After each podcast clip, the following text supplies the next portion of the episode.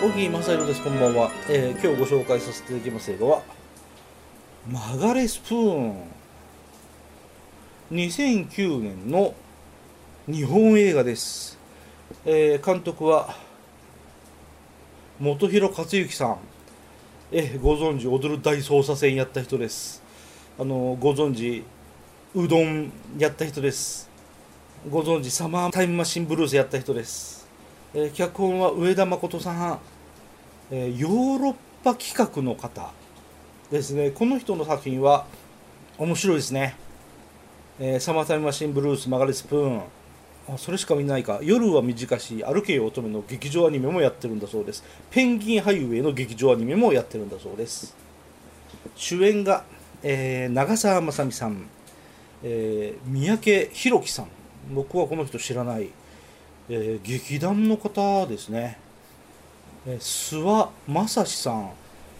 あこの人もヨーロッパ企画の方ですね。要はあのいつものあの面々が長澤まさみさんを主演に迎えてあんな騒動こんな騒動。うんですね。えっとねこれはね僕の感想その当時の僕の感想は、えー一言惜しいと書いてあります、えー僕の感想はひたすら惜しい。えーっとねまああの変なおっさんが日本映画をうだうだと批判すると思ってくださいましたら結構ですけどこのマガレスプーンの最初の30分間が長い。最初の30分間を5分で済ませてくれたら100点、えーラストの3分も僕は必要ないと思いました、えー特にラストの3秒間は絶対にない方がいいです。という辛口のコメントをそうですね。2009年の12月に僕は記してますね。ただしそれ以外は絶対いい。その部分以外は非常によろしい。ストーリーが面白いから、えー要はですねあのヨーロッパ企画の得意技であるゆるいゆるい SF 映画僕の大好きなサマータイムマシンブルース、えーこれももちろんヨーロッパ企画です。でそのサマータイムマシンブルースを意識しているであろうシーンがたくさん出てきます。あれこのシーンってあれと一緒じゃねえの？っていうのをあの僕見てて思いました。うん。あとあのこういう強引さは非常にいいんですけどあの世の中に人知れずエスパーがいるっていう設定で話が進んでいくのが非常に面白い。うん、ああどうしよう。俺エスパーになってしまった。今までは普通の人間だったけど今日からエスパーだこの不思議な力をどうしようなんてことは1ミリもせずに人知れずすでにエスパーが何人も世の中にいるっていう設定で話が進んでいくっていうのがあの説明を避けてる逃げてるといえばそれまでですけど僕はこの割り切りが非常に映画見てて面白かったです。でそいつらはエスパーがあのテレビでやってる超能力特集を見てバカにするシーンが出てくるんですけどこれがすごい面白い。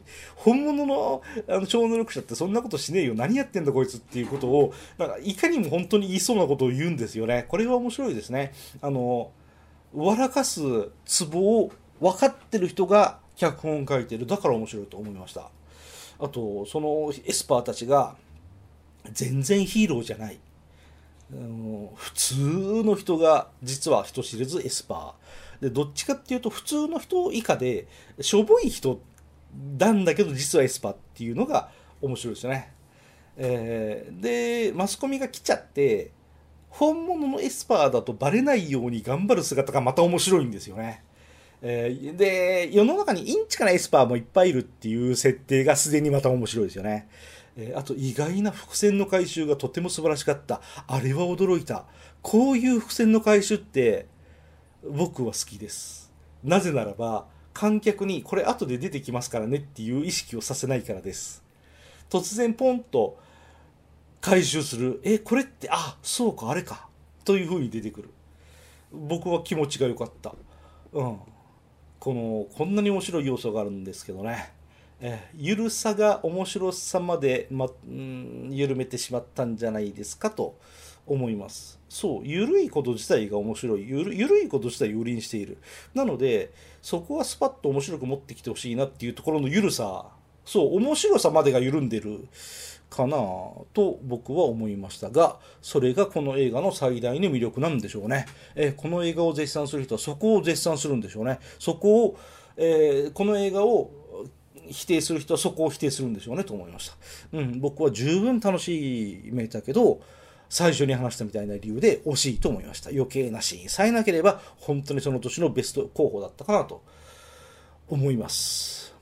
あとこういうこと僕は普段言わないんですけどうんと言うと負けた気になってしまうんで言わないし思わないようにしてるんですけれど言いましょう。長澤まさみさんがすげえ可愛かったんで、えーまあそれですね。はい。恥ずかしいので声が小さくなりました。